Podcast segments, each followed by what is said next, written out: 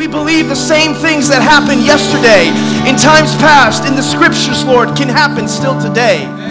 We don't believe that you're done with your church. We believe the church is the hope of the world. But God, we need a church that is on fire for God. We believe the fire can fall again in our lives, Lord, and it can burn from the inside of us, Lord God. We just ask that you would take away any hindrances by your fire, God. Any sin, Lord Jesus, would just be come up from the inside of us, Lord, the dross, and we'd say no to that anymore. We would not return like a dog to its vomit, God. We would not go back to those old places. We leave the past in the past. And we don't look behind, but we press on, God, toward the mark or the prize of the high calling of God. You have something that you've destined us for, Lord. But in order for that destiny to be fulfilled, we need your glory to fall again on your church. We need to feel the presence of God in our midst, Lord. We want to know that you're with us and in us, and that you're doing greater and mighty works in us, like you said you would. Greater things will you do in my name, and it's in Jesus' name that all things are possible. But you said that you would give us the gift of the Holy Spirit. We ask for that gift to be present here tonight, to speak to us. Speak to us through your word. Speak to us, Lord, personally Give us a rhema word from your word in Jesus' name. And everybody said, Amen and amen. Come on, let's give the Lord one big praise. Yeah, yeah. Woo! Thank you, God. Thank you, God. Thank you, God. Ah, wow. How many feel the presence of God already, man? If you, if you don't, if you don't, I don't know. We're gonna have to plug you into a wall or something. Seriously. Listen, uh, I'm going to bring the word right now, but I want you to give some love around you. Maybe high five somebody or give them a handshake uh, and just tell somebody love them, they look good, and just mix it up for a couple of minutes. Just mix it up. Get some love.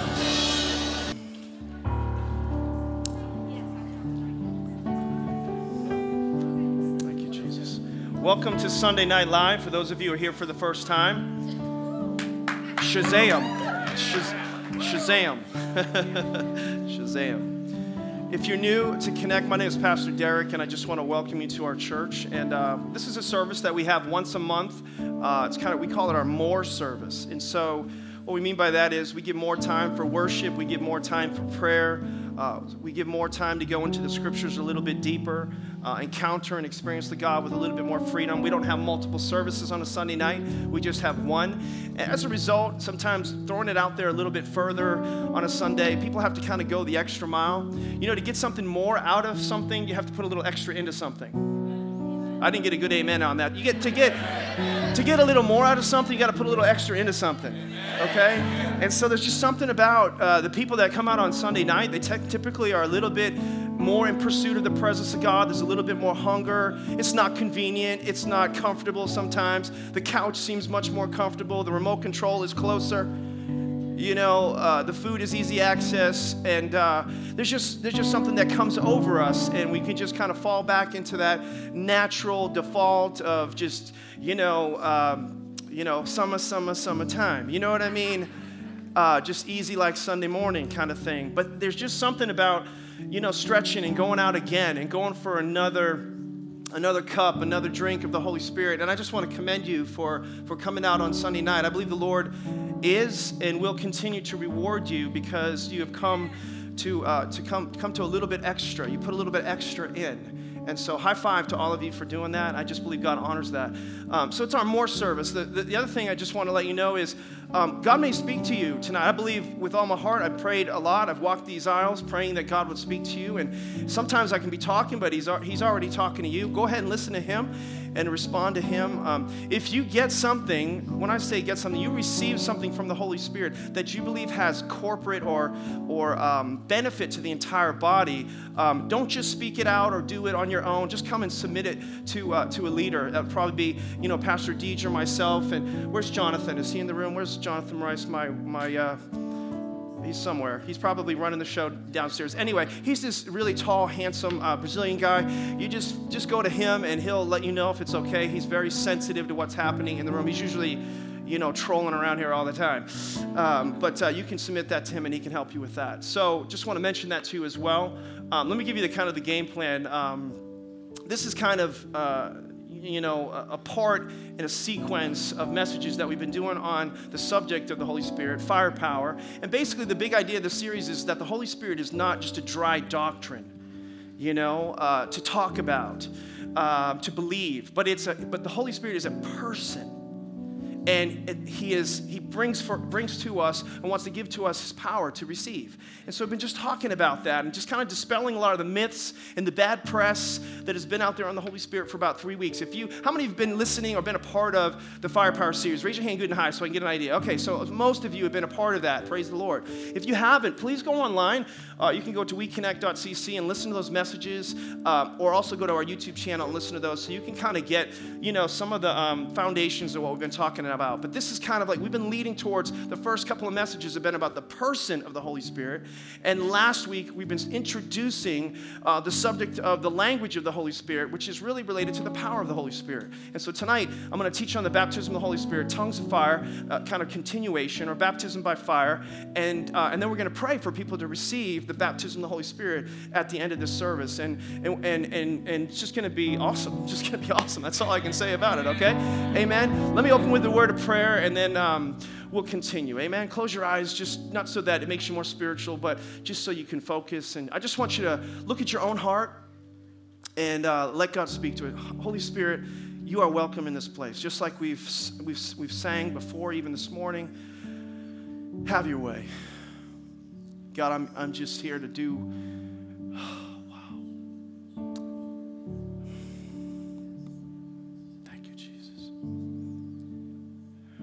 just here to do and say whatever you want. Thank you, God. Ask for a sweet anointing to speak, God, to us. Blow through this place, God, with the wind of your Holy Spirit. We need you so bad. Sometimes we don't think we do. But it's really then we need you the most. Help us to be dependent on you, God.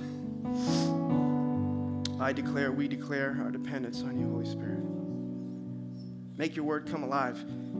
Jesus, when you would speak, it says so many places that you made the scriptures come alive to them. They could see them, and it opened their hearts. And I just pray that you open our hearts. Let, the, let him who has ears to hear, let him hear what the Spirit would say. Not what Deryck Frye would say or any other person would say, but what the Spirit of God would say. Touch us, each person, in a personal way tonight through your word. I pray for a fresh, fresh fire to fall in this place. In Jesus' name, amen. Whew, thank you, Jesus. Help me, God. Well, you can get your uh, Bibles out if you have a Bible, or you can open up YouVersion. I'm going to do a lot of Bible thumping. This would be a good one to watch again, listen to again, um, and also take notes on. Um, I'm going to basically um, clear up again some confusion about the baptism of the Holy Spirit, uh, the fire of the Holy Spirit falling on people, and um, there's a kind of a gap, a lot of confusion about it. In particular, in America today, there's a confusion about it. And uh, it stems way, way back. But uh, I'm going to read some scripture. I'm going to make some comments, and then we're going to pray, okay? This is from Acts chapter 19. The first scripture is Acts chapter 19. And I'm going to read from verses 1 and following. Is everybody ready for the reading of the word? Okay, it says this it says, uh, While Apollos was at Corinth, Paul took the road through the interior and arrived at Ephesus. Thank you, Pastor Deach. And there he found some disciples and asked them, he asked them this. He said, Did you receive the Holy Spirit when you believed? Pay attention to that. Did you receive the Holy Spirit after you already came to believe? They answered, No, we have not even heard there is a Holy Spirit. And this is really most of the church in America today, not the rest of the world necessarily, with almost 700 million charismatics in the world today. And by 2020, it's predicted that there'll be one in seven people will be charismatics, basically, or Pentecostals, people who have embraced the person, work, and power of the Holy Spirit. But this, this time it was new. There was just the initial outpouring of the Holy Spirit, and they said, We haven't even heard there is a Holy Spirit. They believed on Jesus, but they didn't know about the Holy Spirit. So Paul asked, Then what baptism did you receive? John's baptism, they replied. And Paul said, John's baptism was a baptism of repentance. He told the people uh, in the one coming after him to believe in the one coming after him, and that is Jesus. On hearing this, they were then baptized in the name of Jesus. So they were initially, there was the baptism of John, which was just of repentance, it was a turning. Then they get water baptized, which is baptism in the name of Jesus. And then it says Paul placed his hands on them. The Holy Spirit came on them, and they spoke in tongues and prophesied. As I've stated before, speaking in tongues is nothing to be afraid of because it's in the Bible. I should get some more amens out of here. So if you feel a resistance to that, I'm just telling you, it's in the Bible. There's nothing for you to fear because it is in the scriptures. And not only that, they spoke in tongues and they prophesied. I believe that many will receive the baptism of the Holy Spirit and prophesy. But he placed hands on them. That's kind of uh, what happens a lot in the scriptures. 60% of the people who were baptized in the Holy Spirit were baptized in the Holy Spirit by the laying on of hands. So of all the scriptures where you see the baptism of the Holy Spirit, 60% of the time it was because somebody laid hands on them, which means 40% of the time it's not necessary. Everybody doing the math on that? I'm not a big math major, but I can figure that out. Okay? Here's another scripture. This is another um, really important scripture on the baptism of the Holy Spirit. Acts 19 is one. Acts 8 is another fantastic scripture on this. Verse 14 through 17, it says, When the apostles in Jerusalem heard that Samaria had accepted the word of God, this is talking about salvation they sent Peter and John to Samaria because they had received the Holy Spirit. When they arrived, they prayed for the new believers. Notice they were believers, they believed on the Lord Jesus Christ. There, that they might what? Receive the Holy Spirit. So they were believers, but they had not yet received the Holy Spirit because the Holy Spirit, it says, had not yet come on any of them. They had simply been baptized in the name of the Lord Jesus. Then Peter and John placed their hands on them and they received what? The Holy Spirit. Everybody say the Holy Spirit. So notice they placed hands on them to receive the Holy Spirit. They, did, they were baptized by the laying on of hands. He didn't say they dunked them. Nobody put their hands and went kukush. Okay? It wasn't a dunk, it was a laying on of hands, all right? It was different. So basically, this is, I'm gonna try to simplify this. When you are saved, salvation, we would call that, many people would call this, a lot of people would call this the first work of grace. The first work of grace. A doctrinal term, if you want to ever look it up, would be the doctrine of regeneration. In other words, you are a triune being. You have a body, this external, temporal, temporary shell. You have a mind or soul, and then you also have a spirit. Your body and your mind are alive, but your spirit is dormant until you ask Jesus into your heart. The Holy Spirit is the agent of change that ignites that. It's like a pilot light at the bottom of an oven. It needs to be started. Once that thing is started, that triune being comes into a synergy and synchronizes with each other. And then you have to feed that spirit for it to have jurisdiction or leadership over the other parts of your triune being. I said a lot in there, but anybody get all that? Okay? So, salvation is, we receive the Holy Spirit at salvation. That's true. You, so, if you're saved, you have the Holy Spirit. I want to make that abundantly clear. Next sentence. But there is a second uh, work of grace or a second experience. This would be considered like a deeper work a deeper work of the Holy Spirit, the baptism of the Holy Spirit. You might say, well, Pastor D, why are there two separate experiences? That's what I'm going to spend a little, a little bit of time on with you now. So, and I think the reason there are two separate experiences, there's just one reason, but it's a good one, is that God never wanted to complicate the doctrine or the belief or the process of salvation. He wanted to make it, he didn't want to over, man overcomplicates, but, but God simplifies. Okay, so if it's complicated, it's probably not God. If it's complicated, it's probably man. So God never wanted the simplicity of salvation to ever be packaged with anything that would complicate just receiving Christ by grace through faith.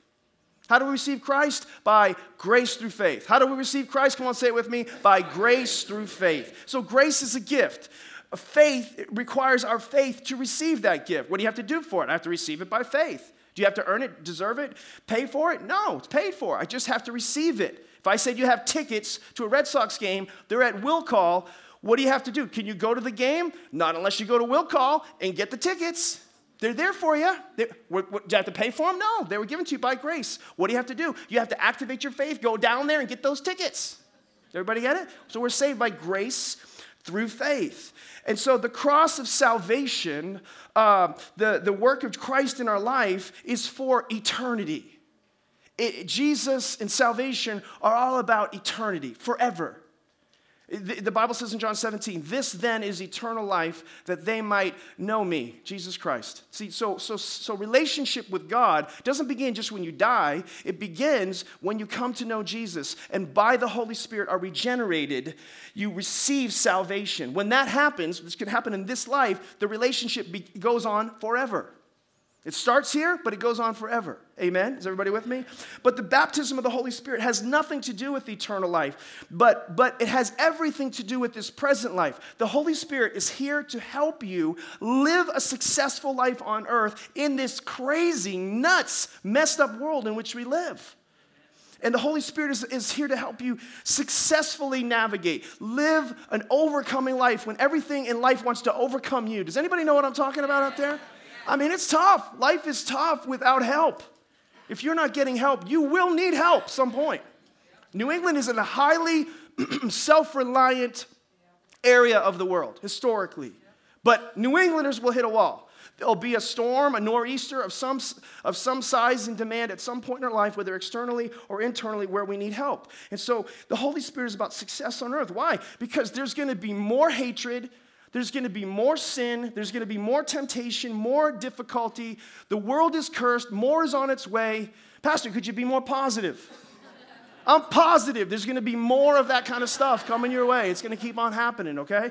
So Jesus wanted you to know that the baptism of the Holy Spirit is to, is to take you beyond your own natural ability. And at some point, you have to come to the end of yourself and realize, I cannot do it by myself. That's how you get saved is you realize you're lost and you needed to be found. You realize you were drowning and you needed to be rescued. Nobody gets saved, nobody receives grace until they embrace the prickly truth that I'm lost without Jesus. Nobody can handle this life until they receive by grace the power of the Holy Spirit to navigate this life. The same revelation knowledge that you had to come to to receive eternity is the same revelation knowledge you need to experience and overcome this life with the Holy Spirit. Man, that's a good point right there. That's a good point. I didn't, I didn't plan that. It's not even in my notes. So Jesus wanted us to know this, okay? So let me show you the scripture for these two experiences. John chapter 20. I'm going to read from John 20, verses 19, I think, through like 23. The context is this. And this, this is kind of like um, post resurrection pre ascension, for those of you who kind of find the context. So, Jesus has already lived a sinless life, died, come back to life post resurrection, but it's pre ascension before he went back to heaven. So, there's this 40 day window where he is on the earth and he is showing himself and revealing himself and hanging out with people and doing all these crazy, amazing things to prove to everybody he is who he says he was. Okay, is everybody tracking with me? And on one of those days, he's here in John chapter 20, verse 19, and it says, On the evening of that first day of the week, when the disciples were together with the doors locked for fear of the Jewish leaders. Now, pre Holy Spirit, look at the condition of the followers of God afraid and hiding behind closed doors. That is most of the church in America today. It's masked intolerance because we don't know how to navigate the truth with power in the world. So we either become tolerant to an extreme or we become truth terrorists where we just whip everybody and make them feel like they're sinners and they're bad and we're better than they are. So people are just withdrawing behind closed doors and hiding. You know why? Because they don't have the Holy Spirit to help them overcome in this life. That's why. And that's what's happening in this, and it applies to us today. And Jesus came right into that situation and stood among them. You know what that's saying right there? He walked through the wall. Hello. That's a good place for a hello. You know what I mean? There's a wall, you come through. I would have said, hello. But Jesus said, peace be with you. That's another, that's this, this is what we call Bible humor, okay? Peace be with you. A guy just walked through a wall. I would have like peed my pants right there. I think that's in the Greek. Peed their pants, pursuing, things like that. After he said this, he showed them his hands and his side. These are all these post crucifixion uh, proofs. And um, the disciples, it says, were overjoyed when they saw the Lord. They believed. They saw and believed. Again, Jesus said, Peace be with you. As the Father has sent me, I'm sending you. And with that, he breathed on them. Receive the Holy Spirit. Now, you're, gonna, you, are thinking something else, and I'm going to explain it to you in just a second. Notice the language that he is using here, and it says, If you forgive anyone's sins, their sins are forgiven. If you do not forgive them, they are not forgiven. So he's talking about, I'll prove it to you in just a second, how your heart is changed through the forgiveness of sins. And to that, uh, you, in order to receive the forgiveness of sins, it must happen by the Holy Spirit regeneration by the Holy Spirit. But to get all the details, sometimes for a text that you're reading, sometimes you have to see it in context, or you have to see other texts that have other details that fill in the blanks on some of the parts of the story. In other words, uh, this is called, this particular gospel is part of what's known as the synoptic gospels. There are four gospels. And sometimes there are details in one gospel, same story, that are not in the other gospel, uh, same story. Is everybody tracking with me so far?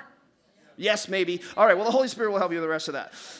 so, there's a detail in John that's not in Luke, and there's one in Luke that's not in John. That's what I'm saying. Same story, just different authors. So, Luke 24, same story as John 20.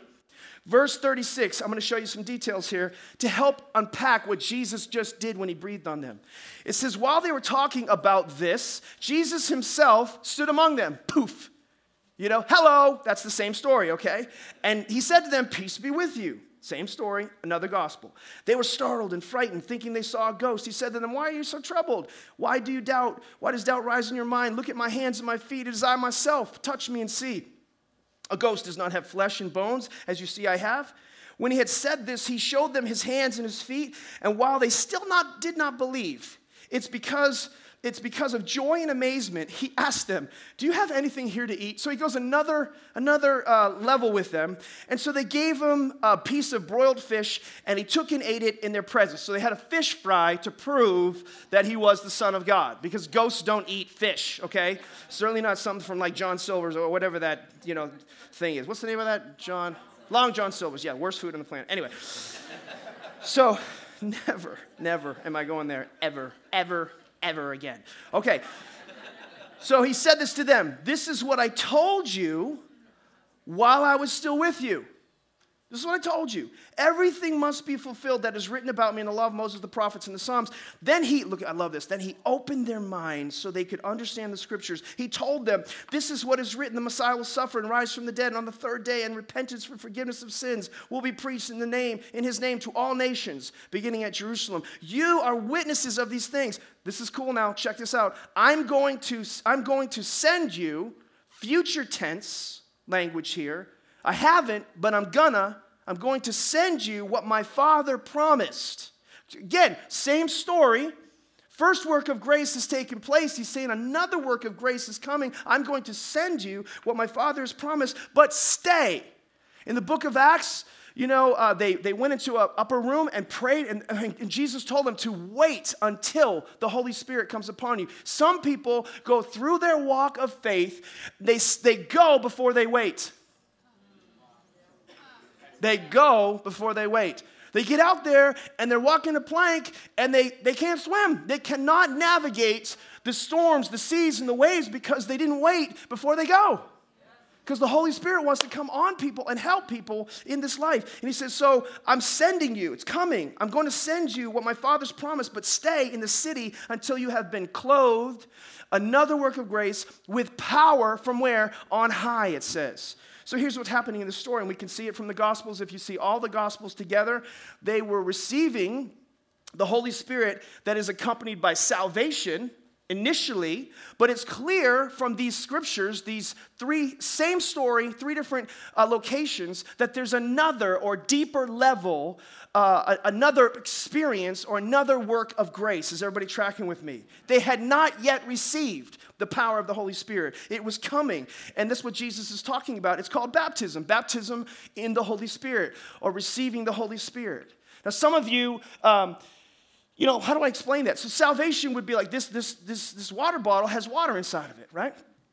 So, so but when you, when this is, it's, it's kind of filled with water. When you get saved, you are filled with water. all right? But if you put this water bottle in a pool, it's baptized with water. Okay? It's a deeper level. I'm not saying when somebody gets saved uh, that they don't have the Holy Spirit. No, you have the Holy Spirit. But man, when you get baptized in the Holy Spirit, it's as if you just put this thing in a pool. Does that make sense? It's a whole different kind of work of the Holy Spirit. Both are involved, both need the Holy Spirit, but one is a deeper level of the Holy Spirit, not to help you hear, but to help you hear. And we all need help here. If you don't know that, then you, you're going to know it sooner or later. So, so here's, an, here's another uh, example of this the book of Acts, chapter 1. Acts 1. Okay, note takers or history makers will help you a lot. Acts 1, verses 3 and following. In the book of Acts, Luke again is the author here, and, and, and I'm just going to skip into it a little bit. Jesus presents himself to them and, and Luke is basically referring back to the story that we just read about. And it says, and he gave many convincing proofs that he was alive. Remember, we just read those. We just read that, you know, he walked through a wall, he showed his hands, he showed his side, he had a fish fry. Okay? So those were the convincing proofs, right? He gave them this command in Acts 1. He said, Do not leave Jerusalem, but wait. Everybody say, wait. Wait, wait before you go. Turn your neighbor, say, wait before you go but wait for the gift my Father has promised. Here's another example John baptized with water, but in a few days you will be baptized with the Holy Spirit. Clearly, we see, I want you to see, there is a second experience in the scriptures here. I, I, when, when, they, when they received Jesus, uh, salvation, Jesus breathed on them. It was a breath. But in Acts chapter 2, they got a wind of the Holy Spirit. Oh, I hope you can get what I'm just saying. It's the water bottle, it's the pool thing. Jesus breathed on them salvation, but in Acts chapter 2, whoo, there's a mighty, mighty, mighty rushing wind blew over all the people. Blew over all of them. That is salvation, the breath of God, and it's right here in our heart. But in Acts chapter 2, there's a mighty rushing wind. Baptism is the wind of God here. Every one of you have received the breath of God, probably in this room, but many have not received the wind or the baptism of the Holy Spirit. It's a second experience. Is everybody tracking with me? So he poured out his power because he knew he knew what? He knew they would need it. Jesus was going to be leaving. He was not going to be right there with them. He wasn't going to guide them, tell them what to do, and take care of everything all by himself. And he knew he couldn't because this thing was going to explode all over the whole planet. And he said, I must go, so he will come. And when he comes, it will be a second experience with the people. But there are two, I'm going to give you two, just two common errors uh, in this teaching and on this subject. This is what some people say. You may have come from a different background. You may be listening at some point online to this teaching because it gets passed on. But some say things like, it, it, you know, it didn't happen. You know, uh, or excuse me, they believe it happened, but it wasn't t- intended for anyone else. It happened, but it wasn't intended for anyone else. It was just for that group of people at that time. All right? This is what's known as cessationist teaching cessationists. There are people who believe it happened then, but it's over. It's just, it, it, went out when the apostles died and apostolic age was over, it was over. People believe this, that's, that's kind of their position on that. The Bible does not agree with that. I wish I could teach on all that tonight, but I'm not going to tonight. Some say things like, this is another one that's really sad, and I've ministered to people about this, and you probably know people, you might even be people like this, but you're not even saved if you're not baptized in the Holy Spirit. Some people, some denominations, there are many Pentecostal denominations that teach and believe and espouse that if you are not baptized in the Holy Spirit, you are not saved. The Bible does not teach that. The tr- and that's clear from these scriptures that I just read you. They had already believed. They were new believers, it says. They already received Jesus. Okay, so it's clear that that's not the case. The truth is that God wants us to keep salvation in its simplicity by grace through faith. Can I have an amen again about that? So he, but he, so he wants to breathe on you the Holy Spirit for salvation, but he wants to, he wants you to experience a mighty outpouring, a wind of the Holy Spirit in your life as well. And you've seen it just five times in the scriptures. We've seen it already. So he wants this separate experience experience. So, why do I tell you this? And I'm gonna, I'm gonna build up to something. And just think about this for yourself. You put it in your own context. I could give so many examples, but I really wanna get less talk and more encounter. But I've, I've never met Christians who said that, you know, I don't believe in the power of God. I, I, haven't met, I haven't met people that say, I just don't believe in the power of God. I'm sure they're there. I've never met people or Christians that say, I don't even believe in miracles. I, I, most Christians believe in miracles. Yes or no? Right? I haven't, I, I haven't seen many Christians, if any, who say that I don't believe in the gifts of the Holy Spirit. People don't have a lot of issue with that. People don't have a lot of issues with the gift of faith. I never heard, I, have a, I got a problem with the gift of faith. Man, that gift of faith, I don't know about that. You, you can't say that, right? I mean, it's like, I, I have a problem with the gift of wisdom. And I got Dame Bramage from it. Okay, nobody says stuff like that, right? People don't say that, right? So, but what the, pro- what the problem is, and what happens a lot of time, everybody doesn't have a problem with that, but there's one problem that hangs people up, in my experience, over and over and over again. And some point, you get to hear it. Most of the time, you feel it, but people are thinking it. What's up with the tongues? Turn to your neighbor and say, What's up with tongues? What's up with tongues? Okay? Can we do this? In other words, what they're saying is, can we do this thing on this level without that? That's what we do with a lot of things in the economy of God. To me, the two greatest signs of maturity in the development of a believer. I'm just going to give you my personal opinion. I have no agenda when I say this. This is just 23 years of experience. People who don't tithe and are not baptized in the Holy Spirit, people who don't tithe, they, they, they want to figure out what's the minimum I can do and still be okay with God. That's what, that's what people who don't tithe, that's kind of what we're thinking. It's like, it's like I either just don't believe it, or if I do it, it's because I'm trying to figure out how to just get in, just get over the line. Just can I get right up close to the line? People do the same thing with the Holy with the gifts of God. I want this, I want this, I want this, I want this. No, thank you. the tongues part. Can we put that one in the closet? The trunk, the glove compartment the jack in the box.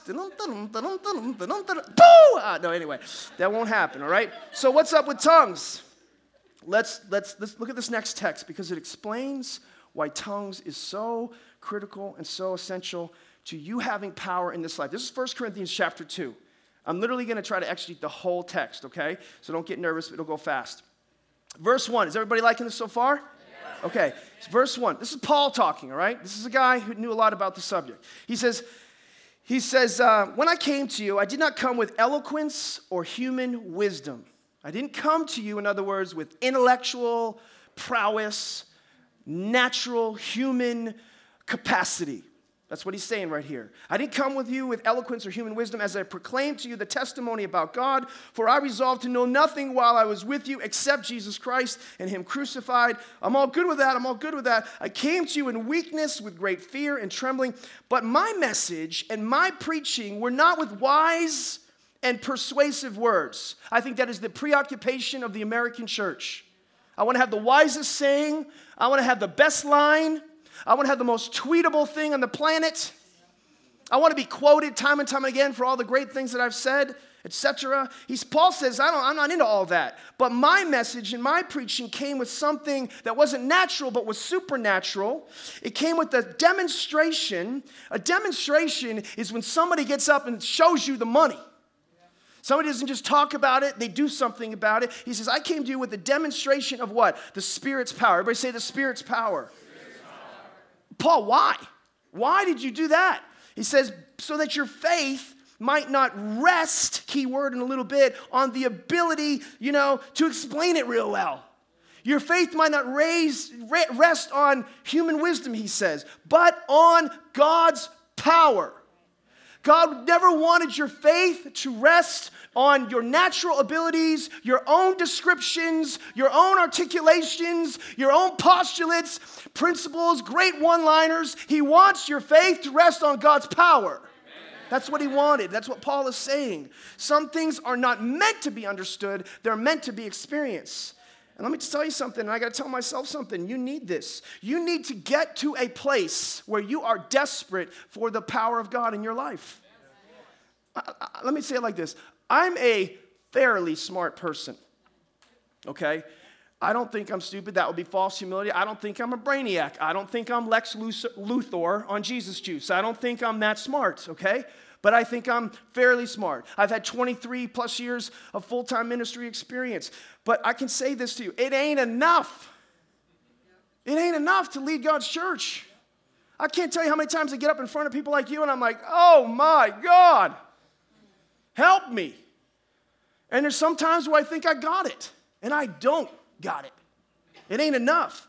I feel that a lot of times. In other words, if this was all up to me, if this was all, if, if your life was all up to you and your ability and your understanding and your knowledge, you know, and how you and how I could explain things to you.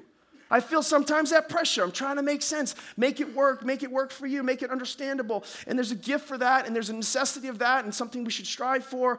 But if all this was up to me to take you somewhere and lead you somewhere and do it some way, we're all in trouble. And this church would be in big trouble. But if we come to meet and encounter God, this is what's so cool about it it takes the pressure off. If we all come to the awareness, to the desperate awareness that we need the power of God in our life, the pressure's off. That's the whole point. God's trying to create a divine poverty between you and God, where you realize I, I can't, I can't, I can't cash these chips without Him. I can't make it. I need a daily dose of the Holy Ghost. Come on, somebody. That's tweetable. Anyway, just kidding. All right. So here's what it says. In verse 6 through 9, it says, We do, however, Paul's talking now, speak a message of wisdom among the mature, but not the wisdom of this age or the rulers of this age who are coming to nothing. Keep following them, look where it's going. No, we declare God's wisdom a mystery. A mystery. God's wisdom is a what? Mystery that has been hidden, another level hidden at, and, and that God destined for our glory. I love this. I love this so much because, listen, God's desire for you is to have His glory. Do you know what His glory is? In, in, in the Old Testament, the word for glory is the word kabod. It means the weight of God, the full weight of who God is. He would rest on a certain place.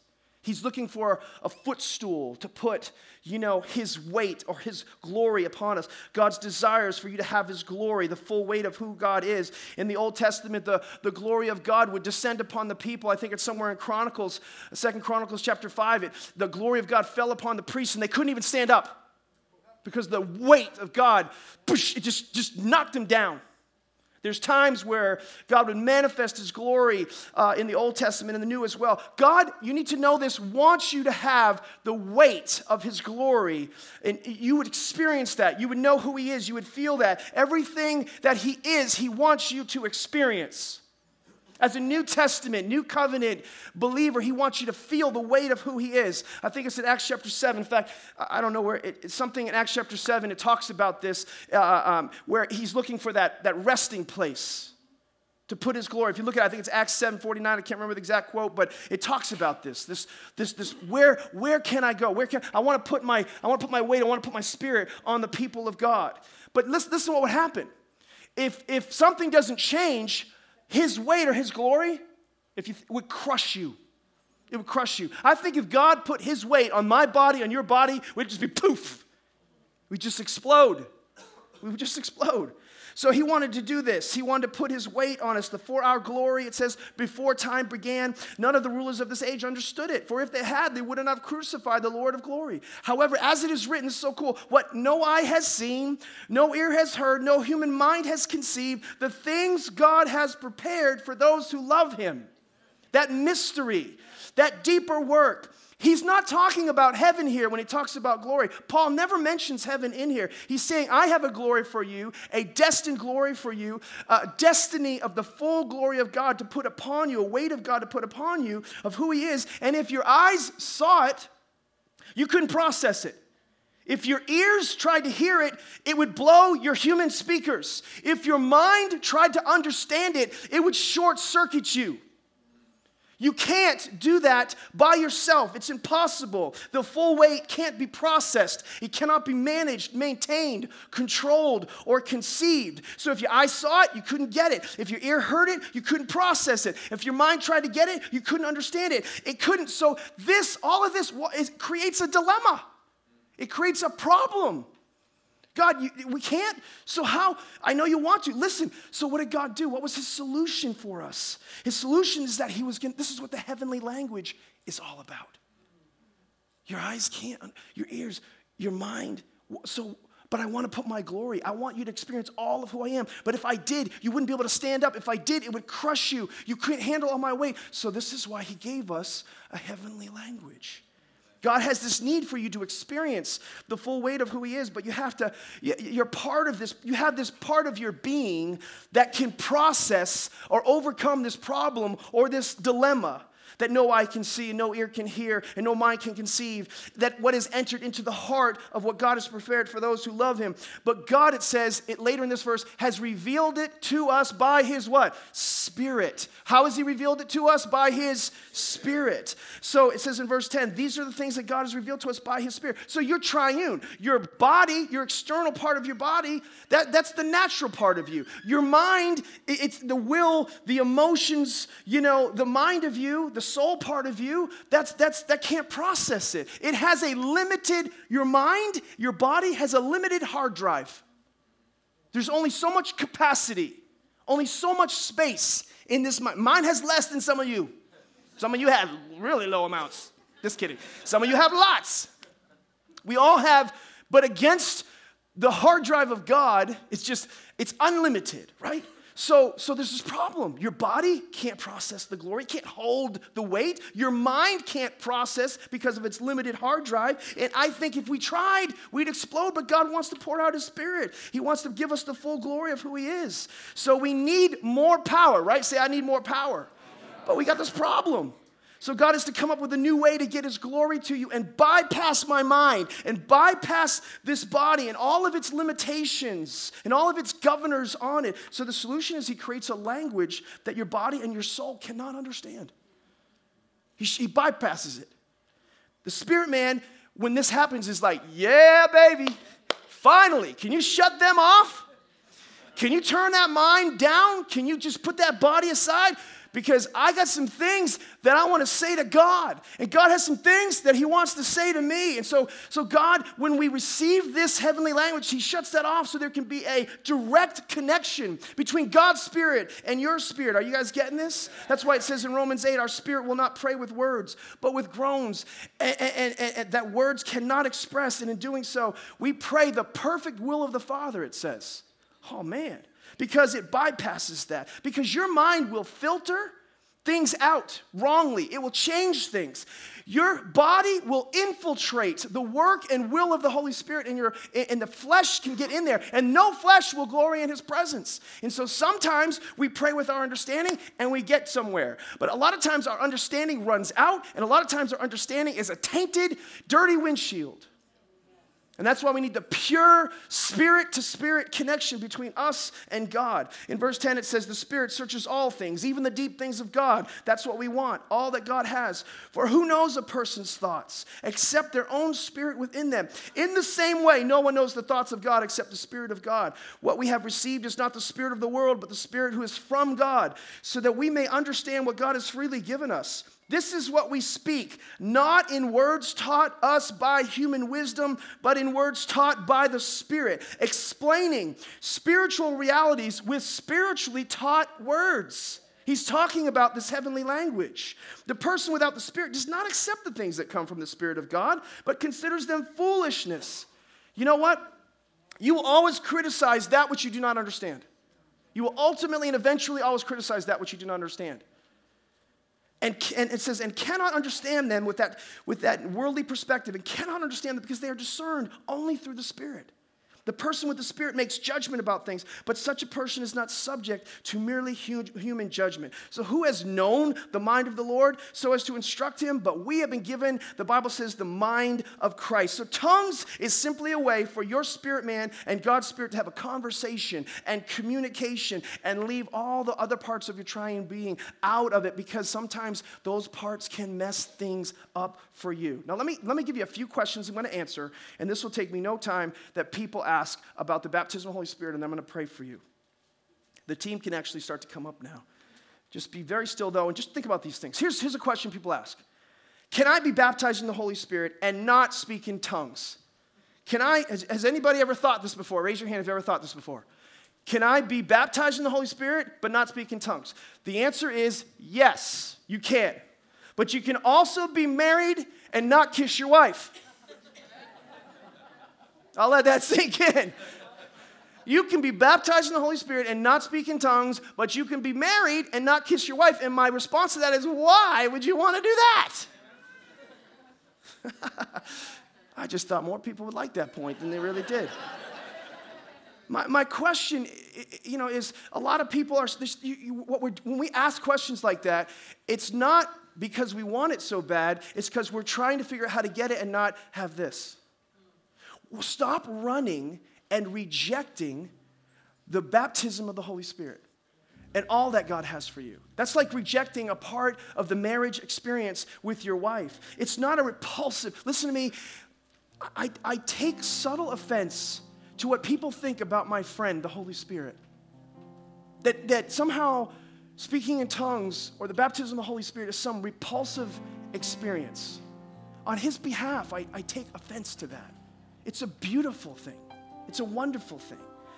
Paul said, I wish you all could pray in the Spirit. I pray in the Spirit more than you all. He said, Don't forbid the speaking in tongues. See, we have to, ch- you have to change your thinking in order to be able to receive all that God has for you. I pray in the Spirit, really, right now in my life, right now, in recent years, I pray in the Spirit more than I do with understanding just to tell you a little bit about my own experience. Because I cannot handle the weight of the world, so I need more of the weight of God on my life. It makes you stronger to face the weight of the world because I know my limitations and I need the power of God. Here's another question people ask Can every believer speak with tongues today? Can every believer speak with tongues today? Uh, in 1 Corinthians 13, some people say things like, Well, I thought that tongues, it says that tongues would pass away. Well, the context, that's just out of context. It's not a good translation. Basically, it's saying if, if you have not love, those things will pass away. That's the context of that particular verse. But it also says, if you don't agree with that, it says knowledge will pass away. So has knowledge passed away? If it had, we wouldn't be sitting here right now learning anything. Your brain and your mind are working. Knowledge is accelerating at such an exponential rate on the planet today. Knowledge has not passed away. And can I tell you something? Neither has tongues. Tongues has not passed away. And, and just as a quick insert for somebody who's you're wrestling right now with the enemy, if you don't receive the Holy Spirit, the baptism, you're not a second class Christian. You're, we're not, nobody that has it is not better than anybody. You're just better off. Okay, so don't listen to the enemy when he lies to you. Well, you know, all these people, they think they're better than me because they, you know, they're tongue talkers and water walkers. Okay? Don't listen to that. That's crazy. So, so let's get to the meat and potatoes, all right? You want to write this down. How do you receive the baptism of the Holy Spirit? I want to sing that here as in heaven, okay? You can start playing that just lightly behind me if you, if you can. Here's how you receive the baptism of the Holy Spirit. Number one, remove all barriers. Most of you, I believe this by faith, most of you are going to receive the, the, the, your prayer language tonight. Some of you, listen to me, some of you won't. And it's because you have to still remove barriers. If you do not receive the baptism of the Holy Spirit and receive your heavenly prayer language, it's because of a barrier. There's a barrier. I'm not judging you, I'm just saying you just got to get rid of the barriers. Just got to get rid of the barriers. I, I know people who have been prayed for uh, once to receive the baptism of the Holy Spirit. Three days later, they go home, they're in their room, and they're seeking God, and they get the prayer language all by themselves. I, I know, I know lots of people where that's happened to. Why did, why did it happen that way? Because they just had to keep removing the barriers. The Holy Spirit was just pulling all these barriers away. So don't, don't take the pressure off. You don't get it tonight, that's okay. That's okay. A lot of you are going to get it tonight because the barriers, uh, right now, as I've been preaching, even in the midst of worship, because the anointing breaks the yoke, that means it breaks barriers. They're all coming off, so it's easy to get it. Can I have an amen to that? Like you just be receptive in your spirit. Just, just open up your heart. Be receptive in your spirit. Barriers, barriers coming off. You just got to get rid of those barriers. Truth be known, I, I, I, think I prayed with hundreds of people to receive the baptism of the Holy Spirit. In 2013, we were in right in this room on a Sunday morning, and 87 people got baptized in the Holy Spirit with their prayer language. 87 people. I'll never forget that as long as I live. Because the barriers were just all coming off people. Barriers just going away. Listen, you will receive it almost instantly, in my opinion, when you remove all the barriers. Literally, as the barriers come off, instantly you'll get it. So you just you just focus on what are the barriers.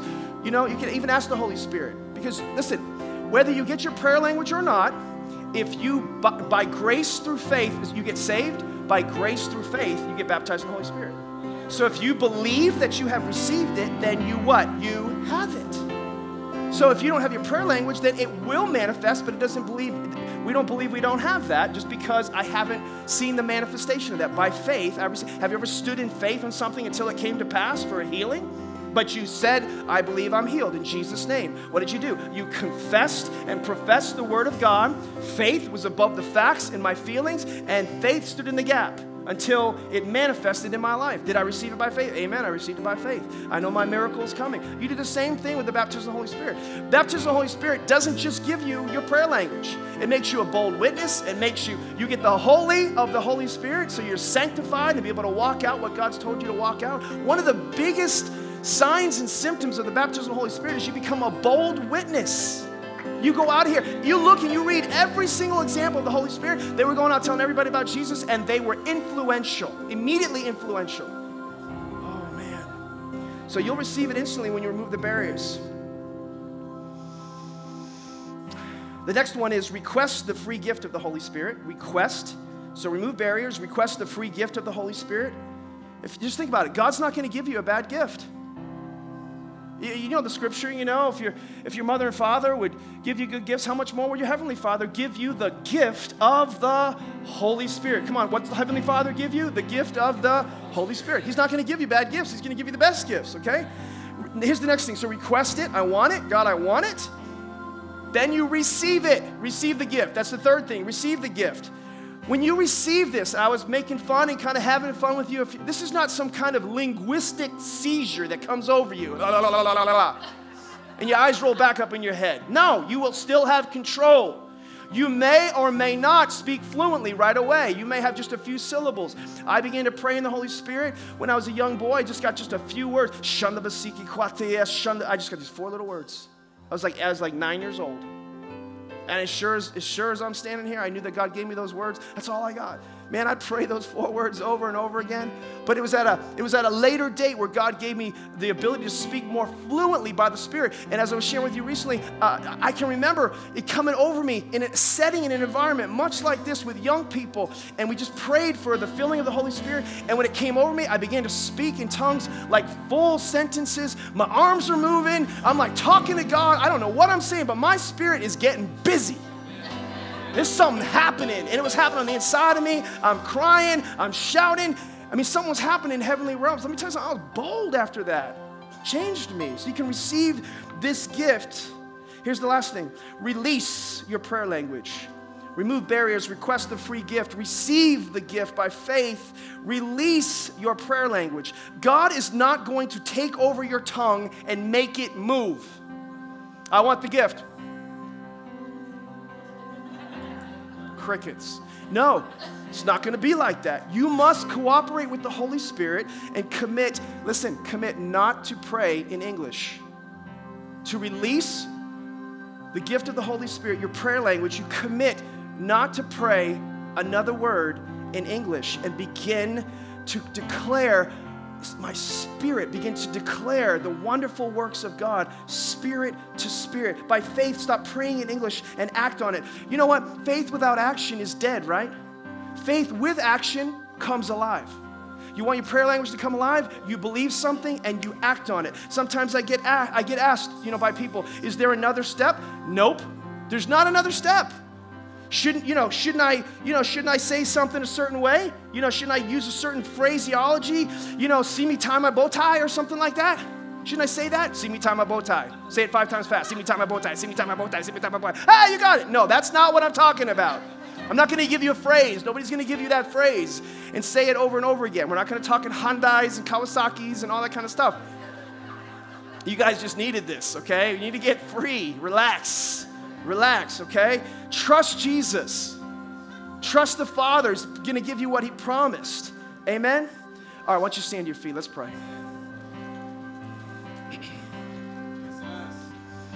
I'm going to pray something, I don't know what, and then I'm going to lead you in a prayer. And then we're just going to see where this goes, okay? Does everybody get something out of that so far? Praise the Lord. Praise the Lord. Thank you, Jesus. Thank you, Jesus. Thank you, Jesus. You can kind of dim the lights a little bit. Let's just stop. Let's just raise our hands, okay? Let's invite the Holy Spirit into our hearts and into our into this room. Lord, I just come against every vestige of resistance, every mental and intellectual barrier, every obstacle, every impediment. If you pray in the Spirit, just start praying in the Spirit a little bit right now. Just to yourself, edify yourself. Don't freak somebody out, just edify yourself. I come against every barrier, every obstacle in the name of Jesus, everything that gets in the way. I ask freedom, reign in this place. The Holy Spirit feel welcomed. But we ask for an atmosphere of the mighty rushing wind of God to be able to have its way and blow over your people in Jesus' name. Going to take our time.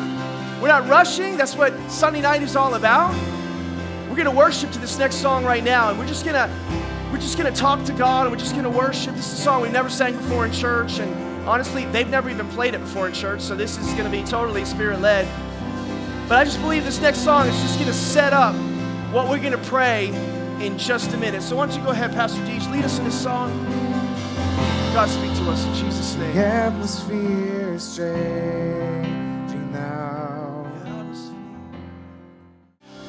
believe the miracle can happen now for you? How many? How many? How many? All right, I want to lead you in a prayer, okay? I just want you to put your hand on your heart, maybe on your heart, on your belly. The Bible says, out of the belly will flow rivers of living water. Rivers of living water. If you have your prayer language, I want you to hold it right now. Just be still for a second because I want to I want to uh, allow and activate people that have not received it yet by faith, okay? So I want to just I just want to lead you in a confession, okay? So if you if you you want to receive and if you have already received and you want a refreshing of the Holy Spirit, I want you to pray this prayer with me, okay? Say having received Jesus Christ. Come on, say that. Having received Jesus Christ as my Lord and Savior. Putting my faith, my trust, and my hope in him. I believe and trust Jesus and his words and what he said before he left when he came back and when he ascended, that the Holy Spirit would come. And he must come. And he would be poured out on the people of God so we could do the works of God here on earth. I receive right now the Holy Spirit, the gift of the Holy Spirit. Remove all barriers and all obstacles. I want the gift and all the gifts of the Holy Spirit to fill me in Jesus' name. Release my prayer language. Give me a heavenly tongue that I might speak your words, heavenly wisdom, spirit to spirit connection, no obstacles, and I might prophesy as well and declare the wonderful works of God here on earth in Jesus' name. Now, let me pray for you. Holy Spirit, I pray that for every person that prayed that prayer, that you would pour out your spirit.